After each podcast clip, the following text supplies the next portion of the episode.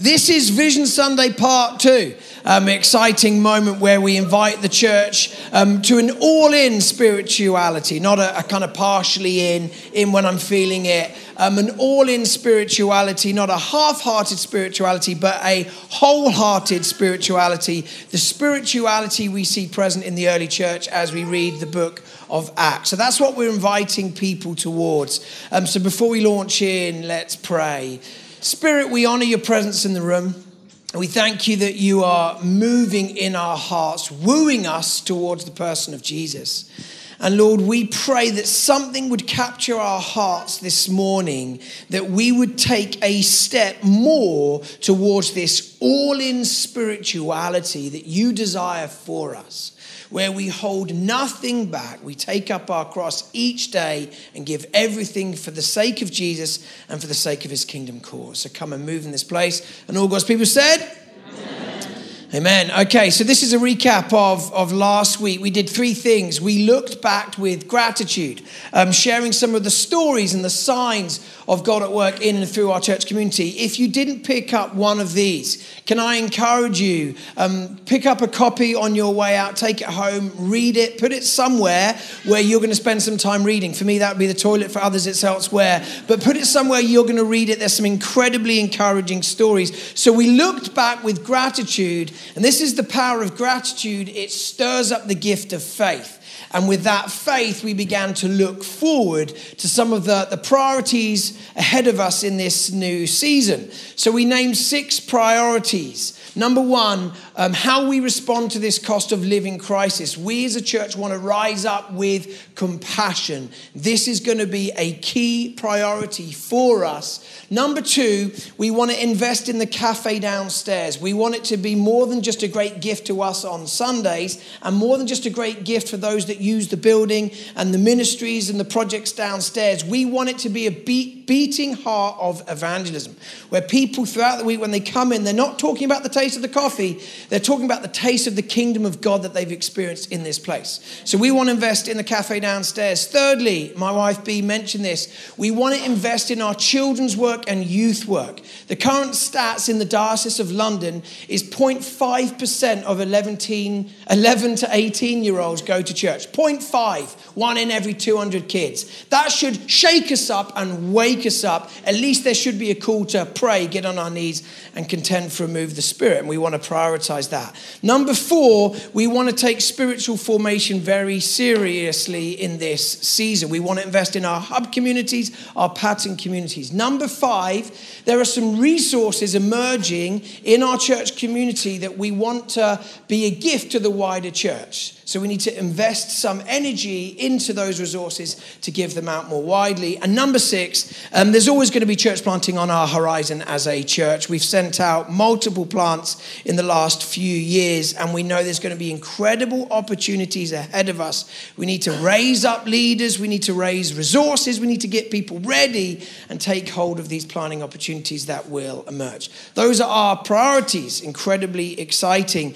And then we invited the church to act now with generosity. So we are trying to raise £200,000 in the next few weeks, months, and the next year through a mixture of one-off giving and pledges for regular giving over the coming years. So that might sound like a lot, particularly in the midst of a cost of living crisis. But we have a model of a church that's emerged and risen up in a moment like this, and I want to highlight this model to you. So if you've got a Bible, for both of you that brought your Bibles with you, why don't you turn to 2 Corinthians chapter 8, otherwise turn your Bibles on and you can turn to this passage. This is Paul writing to the church in Corinth, celebrating the church of Macedonia. Like, this is like healthy competition. It's like, do you want to know what the church in Macedonia are doing? They are absolutely nailing it in the area of generosity. And the church in Corinth are like, really? Really?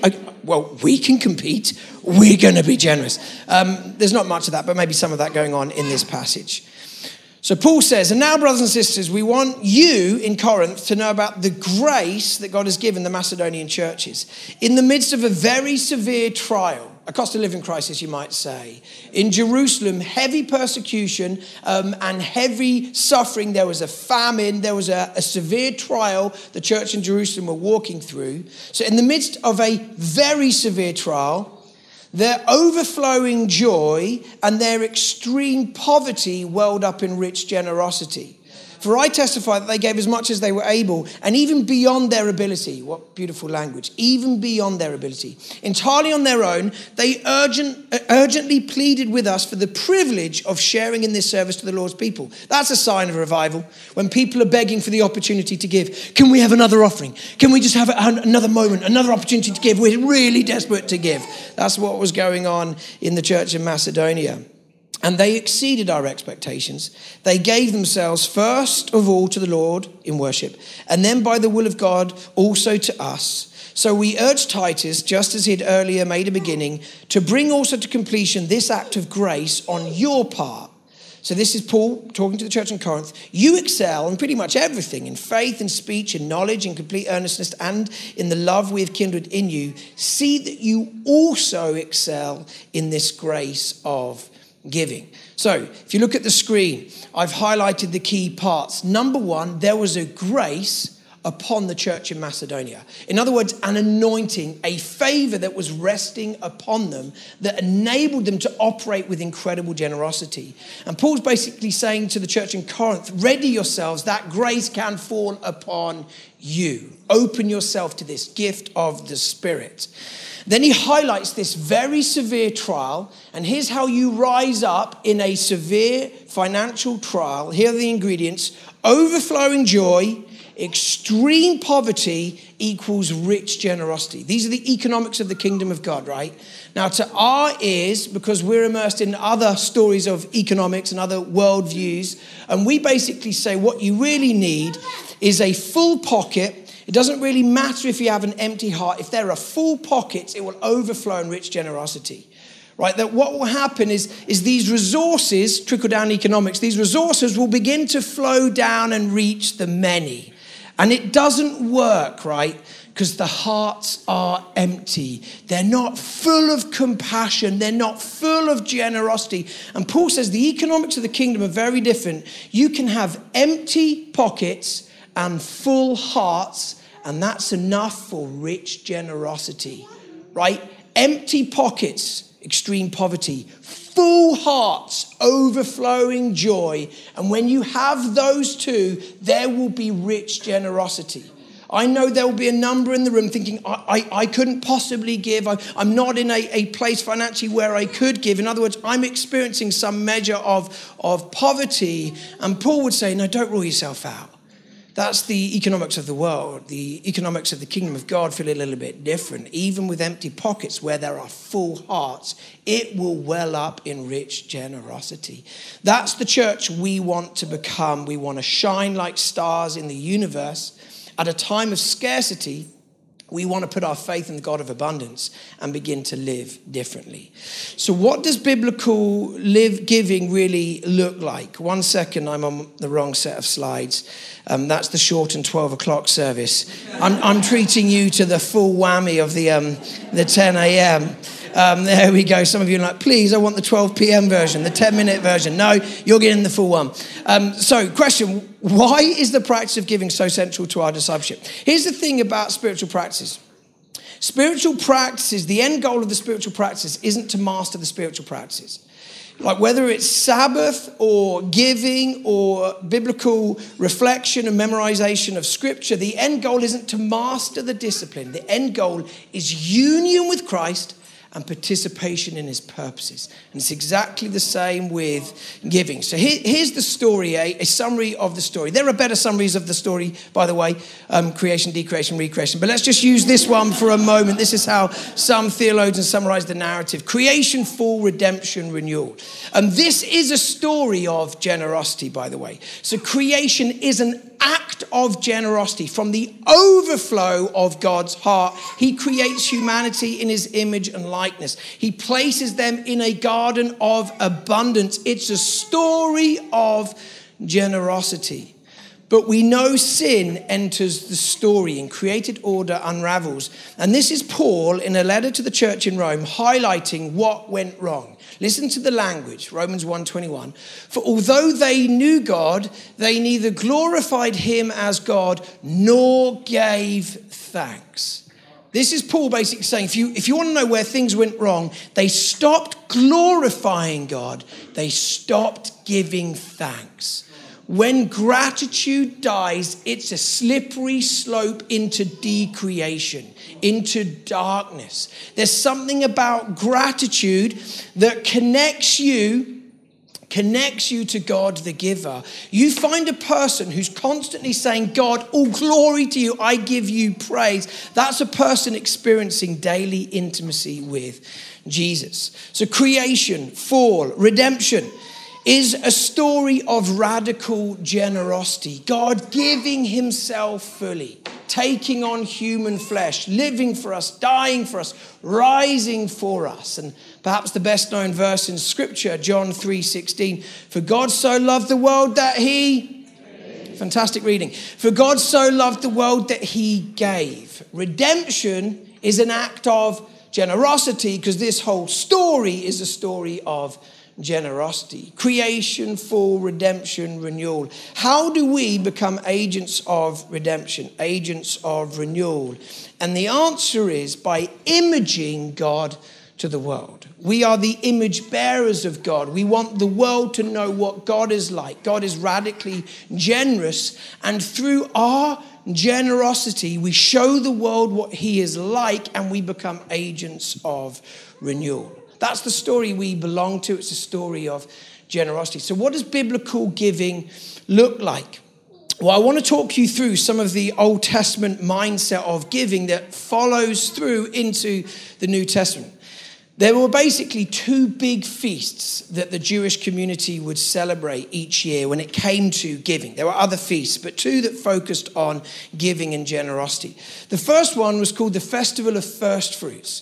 Now, just when your crops were beginning to ripen, just when the first part of the harvest was emerging, you'd gather the crops and you would take them to the temple in Jerusalem and you would offer them to the high priest. So you would bring your grapes, the wheat, the barley, like the best part of your produce, the first fruits, the first crops to ripen, and you would bring it, and as you offered it to the high priest, you would tell and recount the story of God's faithfulness to Israel. So you'd be carrying all this produce. God, you've been so good to us. Like you liberated us from the Red Sea. Like you provided water in the wilderness. You provided manna, like bread from heaven, and those quails, those little duck things. We loved that. You looked after us. You enabled us to cross the River Jordan. You brought down the walls of Jericho. You overcame the giants in the land. You settled us in this land. And we are so grateful. We are so grateful. Because the people knew the story that when you disconnect yourself from God's generosity, that's the slippery slope into darkness, right? When you disconnect yourself from the generous God, things go horribly wrong. So every year they would bring the best of their produce because they wanted to remain grateful, connected to God, the giver. Here's the thing about gratitude then. I've mentioned it connects us to God the giver. It kills a mindset of self-sufficiency. When someone gives you a gift, they're basically saying, you need this, right? I want to bless you with this. And it reminds you in the core of your being, you need others. And you need what they might have to offer you. It kills a mindset of, I can do all of this. Don't worry about me in presence. No, I'm fine. I'm fine. It kills the mindset of self-sufficiency. And more than that, it creates a posture of expectation. I find this pretty often in the church, that people have a mindset still. They're living in the kingdom story, but there's a sanctification of the mind that needs to happen. They still are expecting bad things to happen to them all the time. They live with this kind of posture of bracing for impact. I'm expecting bad things. There's something about this posture, the posture of a child waiting to receive gifts, that develops a mindset of I'm expecting goodness to arrive at my door. Like, I know the nature of the God that I worship. I want to develop a mindset, a posture of expecting to experience the goodness of God. Some of us need a renewal of the mind where we're expecting bad things all of the time. To, Lord, train my mind to expect, to experience your goodness and your generosity. So they start with gratitude. They give the first fruits of their land. Then there's a 7-week period before the second festival, the Festival of Pentecost or the Festival of Weeks. Now, that 7-week period was the most volatile in the climate of Israel. So you could have 7 weeks of scorching heat. In other words, drought conditions, which would scorch the crop. Or you could have a downpour, like intense levels of rain that would drown the crop. So when you'd given the best of your land, the best of your produce, there was no guarantee in 7 weeks' time there'd be anything left. It's fairly high-risk strategy. So this mindset, this 7-week period, was a way of saying to God, we've given you the best and we are trusting you for the rest. Like, we've given you the best and we're in this moment of vulnerability. We are trusting you for the rest. This is why when people give financially to the church, more often than not, they give their 10% or whatever they give at the first bit of the month, the front end of the month, basically saying, God, I'm giving this to you and I'm trusting that you'll provide and look after me, right? There's a mindset of dependency. Here's the thing about faith. It creates intimacy. When you need something, you draw near to someone who can meet that need. This is the story of Israel in the wilderness. They come close to God. They need the bread, the manna every day. Like, they need the quail. They need the water, so they come close and they begin to pray. Like, give us this day our daily bread. Every day we need you. That mindset creates intimacy and it creates a dependency. In other words, a faith that moves the heart of God. It says in Hebrews, without faith, it's impossible to please God. The implication is that level of dependency, it pleases God, and that which moves the heart of God moves the mountains that stand in our way, right? That which moves the heart of God moves the mountains that stand in our way. Jesus said, with faith, dependency as small as a mustard seed, you can say to this mountain that stands in your way, move it into the sea, like, move out of my way. Like, this is faith, and giving is one of the disciplines that fans into flame the gift of faith. Listen to these words from Malachi. This is the only time in Scripture where God says, go on, test me. Put me to the test. Woo, punchy. Bring the whole tithe. The tithe was the first fruits, the 10%, the first bit of your land. Bring it all into the storehouse so that there may be food in my house. Test me in this. Go on. See if you can outgive me. I dare you. See if you can outgive me. And see if I will not throw open the floodgates of heaven and pour out so much blessing that there will not be room enough to store it. Like, every year, go on, test me. Fine, we will. The nation of Israel giving their 10% and then ending with abundance. Faith is the pathway to fruitfulness. And maybe some of us haven't stepped into fruitfulness in this area of our life because we haven't learnt the path of faith, dependency. God, I'm trusting you to give me each day my daily bread. Jesus builds on this. He says, give, and it will be given to you. A good measure, pressed down, shaken, not stirred, running over will be... I make that gag every time I read this passage. It never lands in the room. That was my bond, shaken, not stirred. But anyway, let's move on. Will be poured into your lap, for with the measure you use, it will be measured to you. Can you hit the same heart in Jesus? Like, go on, just test this. You give... and see if you can outgive God. Give and it will be given to you. This mindset of faith creates abundance. So they give the first 10%. That's gratitude. They're trying to remain connected to the generous God. Then they want to live by faith, inhabit the 7 weeks with a mindset of God will look after us. We're not trusting in our own resources. God will look after us.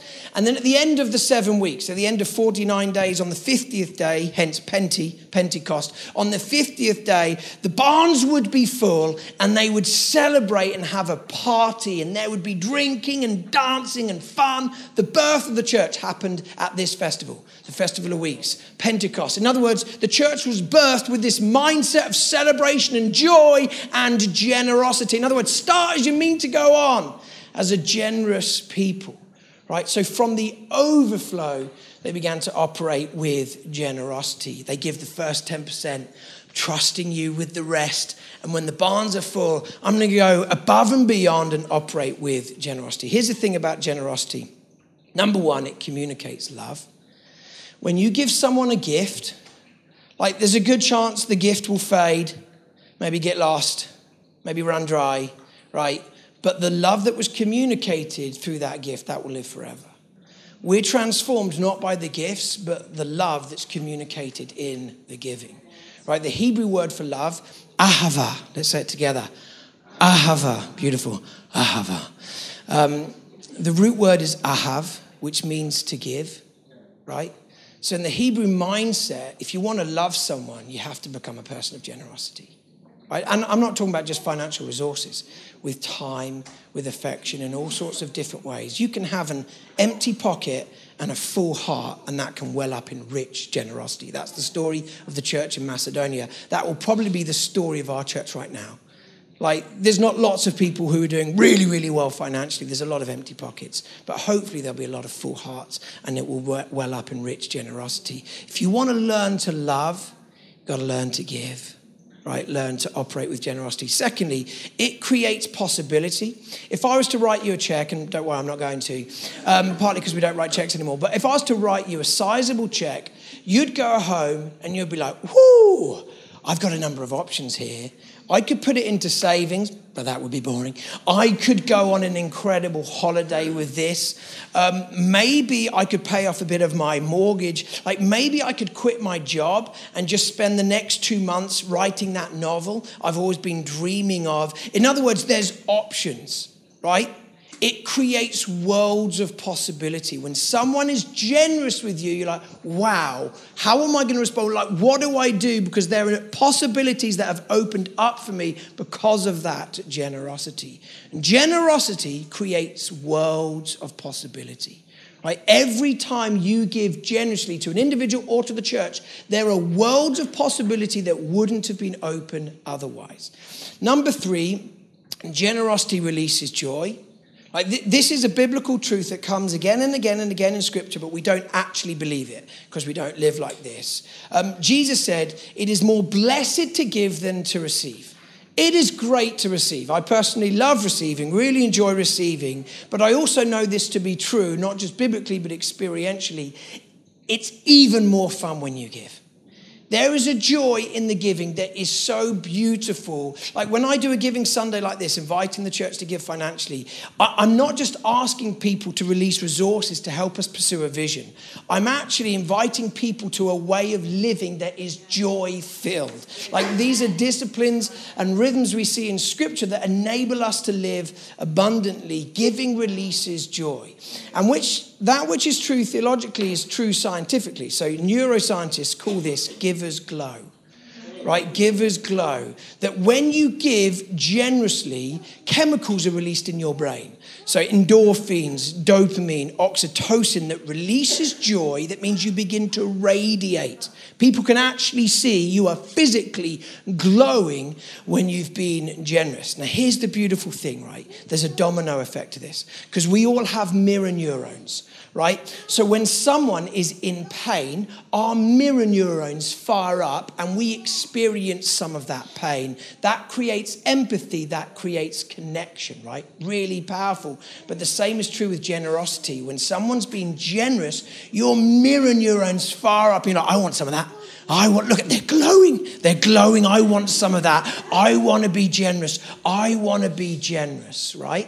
And therefore, one person's generosity creates generosity in the next, creates generosity in the next, creates generosity in the next, a domino effect that has power to change the world, right? By operating with generosity.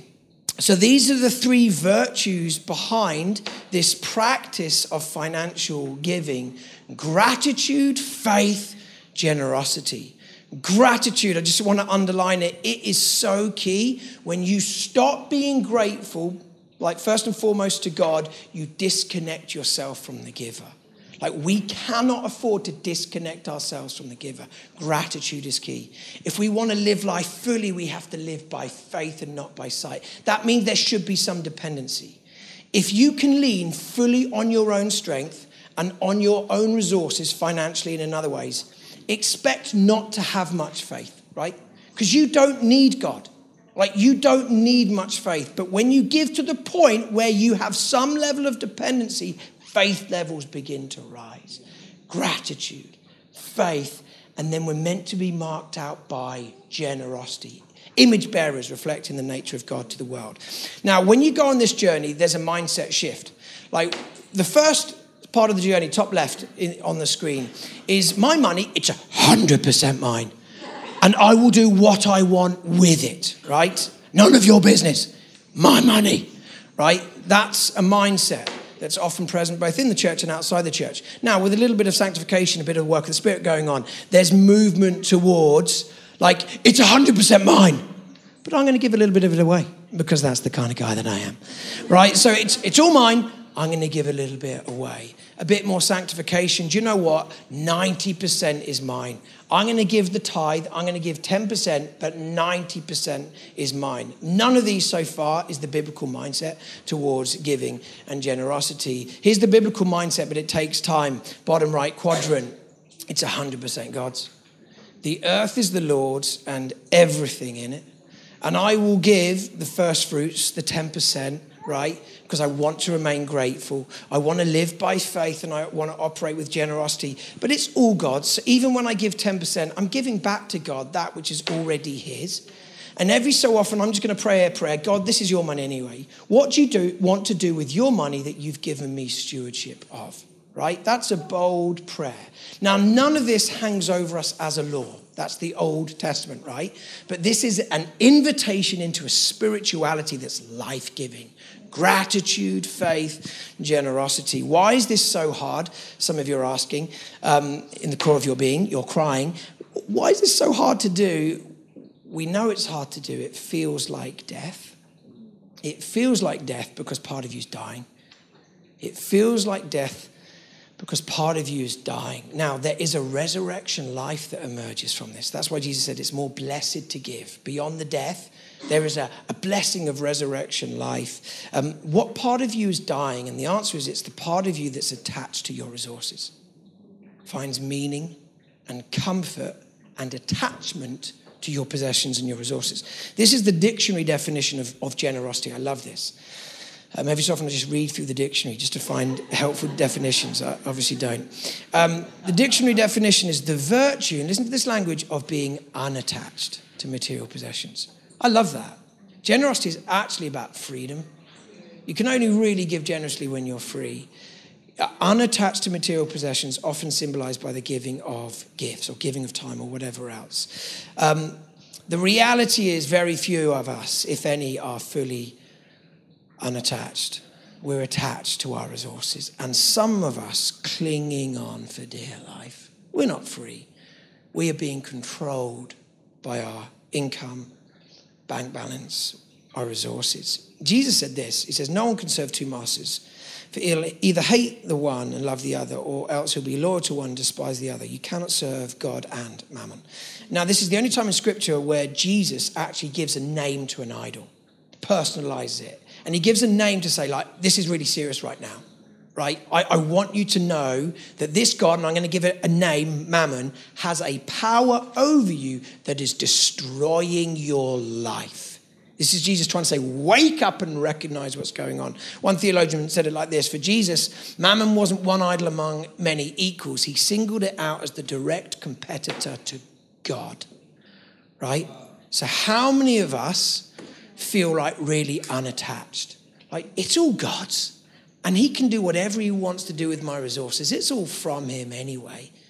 You know, so I can trust, and with that trust, I can just be radically generous. The answer is very few of us, I know I don't fully inhabit that space, but I want to, because I want to show the world what God is like, and that's what God is like. So finally, how do we do this in practice? For those that want to step into this mindset that leads to human flourishing, genuinely, it leads to human flourishing. The great lie is that it won't lead you to flourishing. So you need to cling on to what you have, and the clinging on, those that cling to worthless idols forfeit the grace that could be theirs. Jonah chapter 2. Those that cling on, they miss out on grace. So for those that want to enter this mindset, here's what you do. This is the journey towards it. It's incremental. We're all broken. We're all on a journey towards becoming more Christ-like. Here's some of the steps. Number one, give intentionally. We all want to be spontaneous givers. That spontaneous giving is second nature to us. You can't help it. Oh, no, I'll take that. I'll pick that bill up. No, don't worry, don't worry. We all want to be spontaneous givers, but the pathway to spontaneous giving is non-spontaneous giving, right? Premeditated giving. I want to be the kind of guy that just can't help but be generous, right? I'm not there right now. So I need to be premeditated with my giving, intentional. Paul says each man should give what he has decided in his heart to give. Like before it's spontaneous, you have to make a decision, right? So be intentional with your giving. Secondly, give secretly. Your left hand shouldn't even know what your right hand's doing. So don't broadcast it, you know, social media, what a joy it is to generously back this amazing campaign with the abundance of my resources. The pleasure is all mine, right? The humble brag. Like, we're so broken, we know how to do things in a certain way that actually points, you know, back to us. Jesus says, like, if you go that route, the reward is you'll get a pat on the back from those around you. The reward is actually in the act of being known. This path, the reward is in heaven, and it's a far greater reward. The other reward will fade. This reward will last for eternity. Your left hand shouldn't even know what your right hand's doing. So give intentionally, give secretly, give regularly. This is the power of spiritual formation. When you imitate Jesus and practice, things become second nature to you. And if you're imitating Jesus and the practices of Jesus, the second nature will be the nature of Christ. So when you give regularly and you're constantly putting to death this part of you that's attached to your resources, when you give regularly, it becomes second nature within you to operate with generosity. Like what you do week in, week out, it shapes who you are. These are why habits are so key. So give intentionally, give secretly, and give regularly, and finally give joyfully. Back to the passage in 2 Corinthians 9, verse 7. You know, decide in your heart what to give, and then Paul goes on, for God loves a cheerful giver.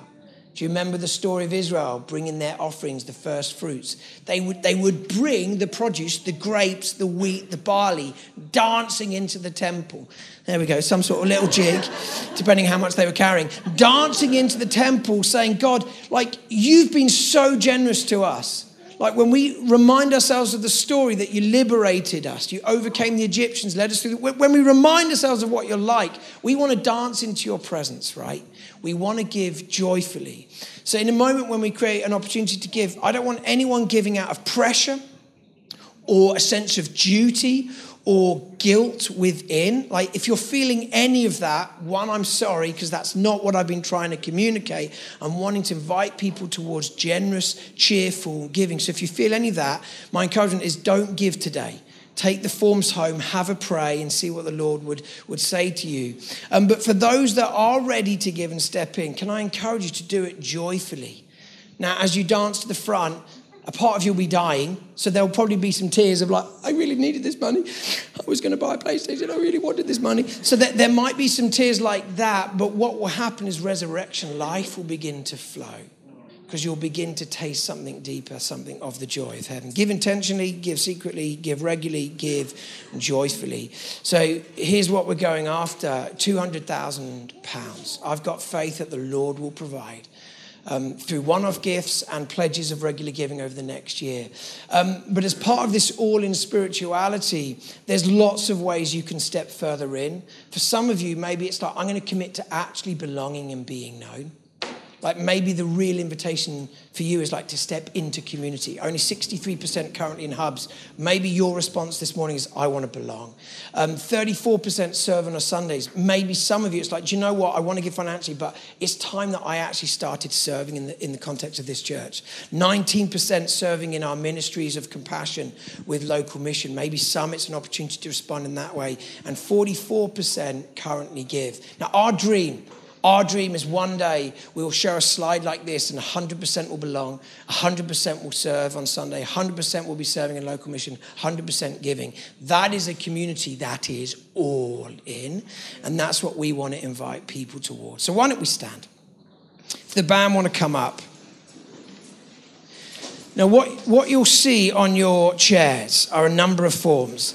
And this is a moment, even if you're not part of our family, even if you're here just as a one-off on a Sunday, there is one thing you can do. So there's a number of forms. Firstly, there's a prayer form. Everyone can fill in something like that. What is your biggest prayer for us as a church community? Just even as we have a moment in stillness, there's pens everywhere as well. Do you have a prophetic sense of what the Lord might want to say? A prophetic word. Write it down and in a minute, fold it and put it in the baskets. So, everyone can play this game. What's your biggest prayer for us as a church? Thank you, that's my son, that's embarrassing. Somebody take him out. I love you too, Josh, I love you too. Brilliant. Classic moments. It could have been a lot worse than I love you, Pete Hughes.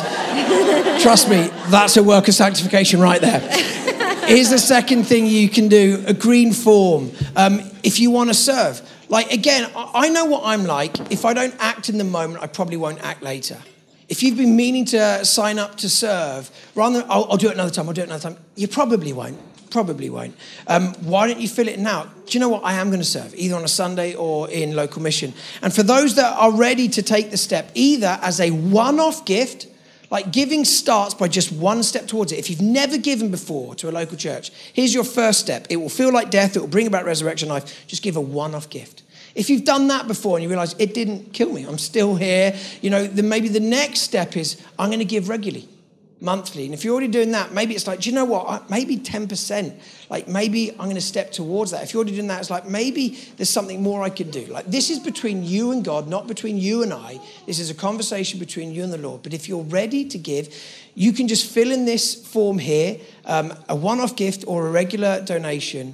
And we want to do this in the context of joy. So take one of these cards, the prayer card, the serve card, the give card, or you could go onto the website. All of the web details are here, kxc.org.uk /belong, serve, give, pray, and you can fill it in online.